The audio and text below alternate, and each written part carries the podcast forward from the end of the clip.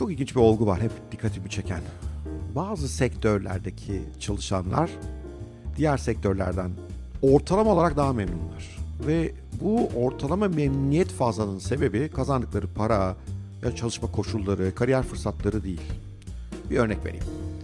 Ee, eminim aranızda sık sık Starbucks'a gidenler vardır. Ee, evet tabii Starbucks çalışanları da her zaman dünyanın en neşeli, mutlu, gülümseyen insanlar diyemem. Orada da kötü örnekler var ama ortalamada Starbucks çalışanları genellikle mutlu insanlar olurlar. Hep dikkat ederim aralarında şakalaşıyorlar.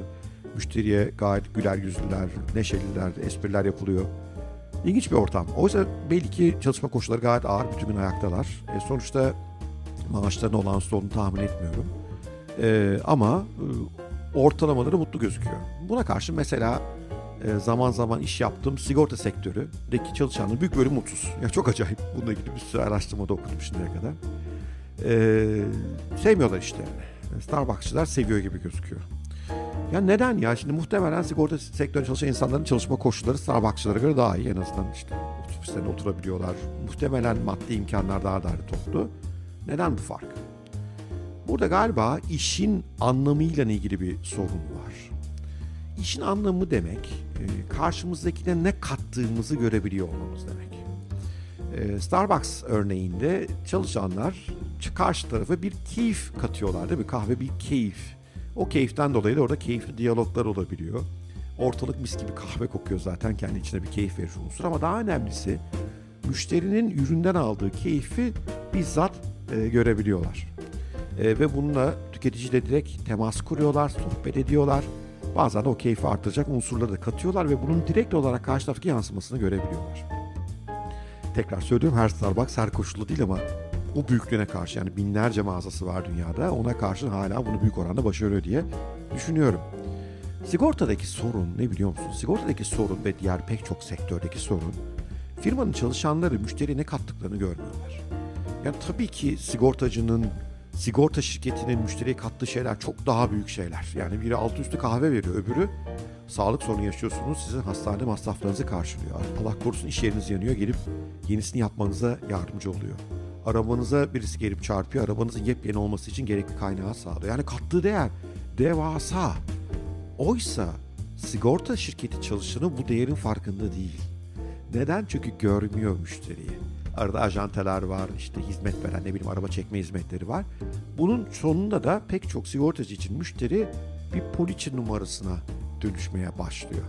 Ve yani yemin ediyorum ben bunu bir sigorta firmasında gördüm.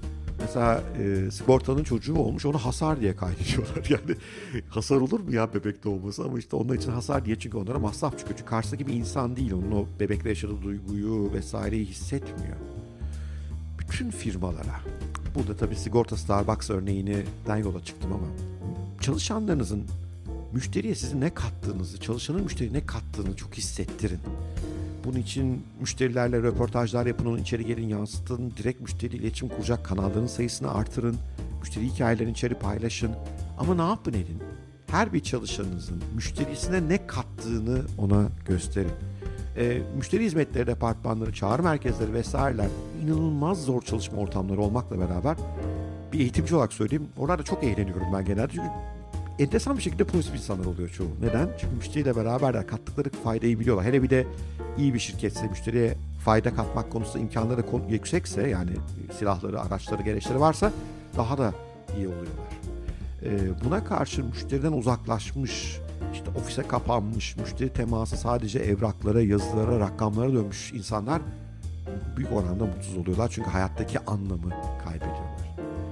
Böyle iş yerlerine çok havalı işte var ya işte yılın en iyi çalışılacak yeri, best place to work falan. Buna önemli, değerli şeyler ama bence esas yapmanız gereken şey bir, şirketiniz gerçekten insan hayata ne katıyor ürünleriyle, hizmetleriyle bunu bir netleştirmek.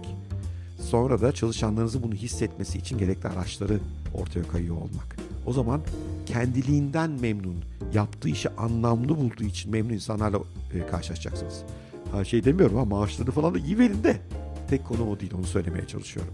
Anlam her zaman önemli konulardan bir tanesi. Özellikle de belli bir seviyeye geçen insanlar için anlam arayışı çok daha kritik hale geliyor.